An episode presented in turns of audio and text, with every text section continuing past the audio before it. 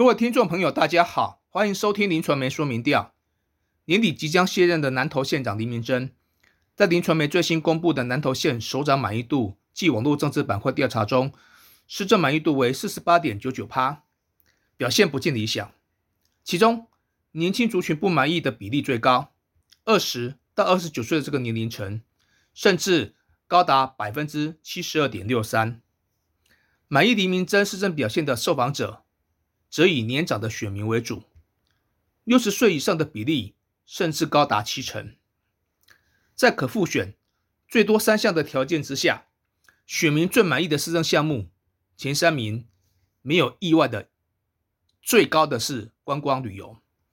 接着是治安和防疫作为。至于选民最忧心的面向，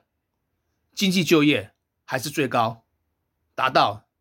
六十三点三二， 接着就是医疗环境和交通。这当中主要的原因还是在于南投县长期以来是以农牧以及观光产业为主，工商业的发展程度相对缓慢，以至于失业率其实并不高，但薪资水准普遍偏低，尤其是远落后于隔壁的台中市，这也造成了年轻人口外移的情况相当严重。林明溱曾经两任基基镇长，一任县议员，两届立委和两届县长，政治资历完整。但是呢，在二零零一年和二零零五年，其实林明溱在县长之路也曾经两度跌跤，一直到二零一四年才以些微的票数击败了民进党的李文忠，一圆多年来的县长梦。同时呢，也在国民党最惨淡的这一役守住了一席中心的根据地。因为曾经担任过县府的观光局长，所以林明溱对于发展旅游观光当然是驾轻就熟。尤其是二零二一年南投灯会，在不畏疫情的情况之下采取静态的展出，依旧吸引了百万人次的到访。南投玩很大，千千万万讲不完等等，这些行销也更成功的吸引了游客到访南投的一些相关景点，成为选民最满意的施政项目。不过年轻选民依旧不买单，包括二十到二十九岁以及三十到三十九岁这两个年龄层，不满意度都超过七成。如果依区域来进行分析，乌溪县的埔里、仁爱和国姓这三个乡镇满意度最高，达到 百分之五十六点六九。 不过同为乌溪县的草屯镇和中寮乡则只剩下 百分之四十三点六零。 在政治倾向上，肯定林明溱施政表现的受访者还是以接近泛蓝和非常接近泛蓝的县民为主，比例分别为 百分之八十五点二三 和 百分之九十三点九七。 至于自认没有政党偏好的受访者，满意度则只剩下 百分之三十六点二九， 那更不用说非常接近泛绿的选民就只剩下个位数了。虽然林明溱的施政表现不满意度是略高于满意度，不过呢，国民党在南投的政党支持率还是以两成九的比例遥遥领先民进党的 百分之十五点八零。 接下来是台湾民众党的 百分之五点四五， 台湾基进和时代力量也有 百分之一点八零 和 百分之一点一四 的支持度。此外也有 百分之四十五点七二 的受访者表示自己没有政党偏好。交叉分析显示，国民党支持者女性略多于男性，年长者明显高于年轻人。在二十到二十九岁以及三十到三十九岁这两个年龄层，国民党只有 百分之十三点八五 和 百分之十四点零一， 反倒是民进党的支持率都超过两成，而民众党同样也大有斩获。不过到了六十岁以上这个年龄层，国民党则是以 百分之四十六点四三， 近半的比例打趴了支持率只有个位数的其他政党。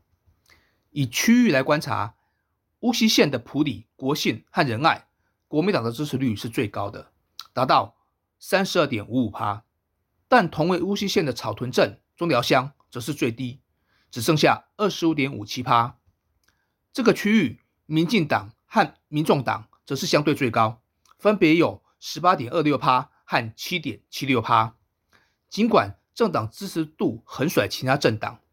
国民党县长提名人立委许淑华丝毫不敢大意，更不认为南投是蓝大于绿。